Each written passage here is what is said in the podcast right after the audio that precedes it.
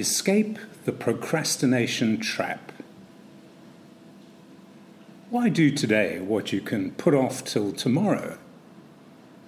Many of us love to use this humorous twist on an old adage to explain away our procrastination tendencies.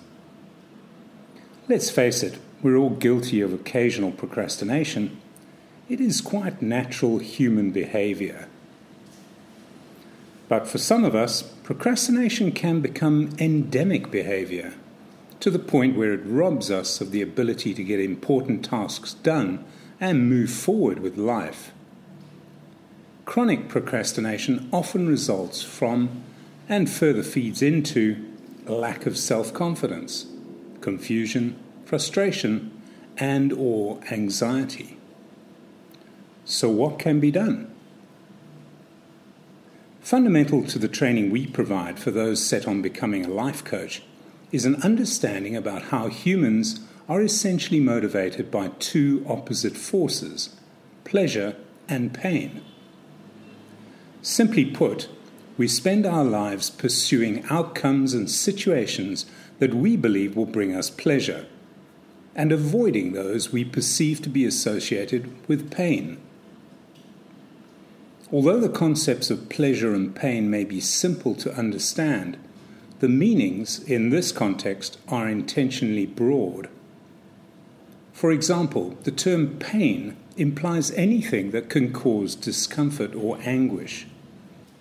This can be physical in nature, but in today's world it increasingly refers to the mental discomfort, such as that we associate with ridicule, embarrassment, loss of face or status, and so on.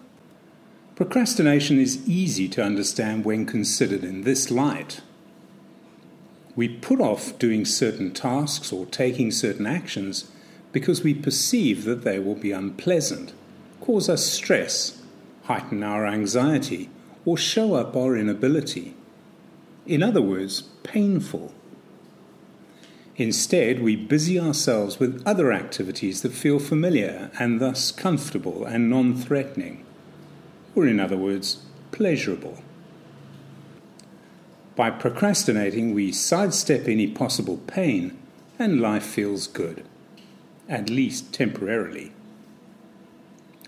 However, continuing to procrastinate takes a heavy toll on us in the longer term. As humans, our individual as well as collective growth and development is dependent on us taking on and overcoming different challenges. By continually sidestepping challenges and retreating to the familiar and comfortable, we rob ourselves of the opportunity to grow, evolve, and experience life to the full.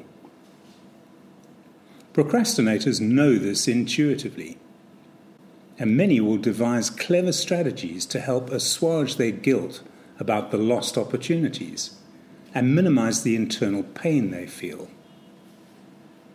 They may look for someone or some situation to blame or use to justify their inaction.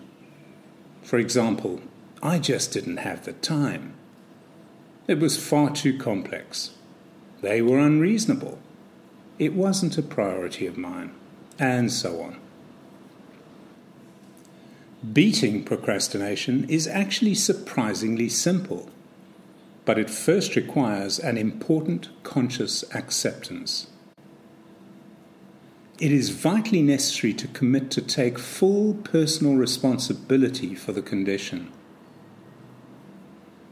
Procrastinators will often look to avoid this because of the initial mental pain involved upon realizing that blame and justification no longer convenient options to call upon. Admitting to conscious awareness of the problem and resolving to take responsibility for dealing with it is the first and most important step in escaping the procrastination trap. The next step is to understand the simple concept of inertia and how it can be overcome. Anyone who has studied school level physics will appreciate that a body at rest tends to stay at rest, thanks to the property we call inertia. If you've ever tried to slide a very heavy object like a piano or a big solid wooden table across a relatively smooth floor, you'll know that the most difficult part is applying enough force just to get it moving. That's called breaking its inertia or tendency to stay put. The rest of the move is much easier. In the same way, tackling challenges that we perceive to be big, difficult, or complex is often far easier and more enjoyable than we think once we have overcome the mental inertia that we have built up. As an aside, mental inertia, unlike physical inertia, has a habit of growing the longer it is left not dealt with. All that is required is to take a single important action or series of small actions to break the inertia and set the process in motion. The third and final step is to prevent inertia taking hold again by keeping the process in motion or maintaining momentum. This is done by following up on the initial action with further targeted actions that are required to overcome the challenge and see the task or project through to completion. This final step is generally self perpetuating. That's because action brings about results, and results build satisfaction and confidence, which in turn builds sufficient enthusiasm and motivation for further action and results. The vicious cycle that is procrastination has now been transformed into a virtuous cycle of achievement, growth, and fulfillment. Maintaining the wonderful feeling that comes with getting meaningful stuff done and permanently escaping the procrastination trap simply requires a rinse and repeat of the steps mentioned previously. The amazing transformation from serial procrastinator to deliberate, responsible achiever is, after all, not that difficult.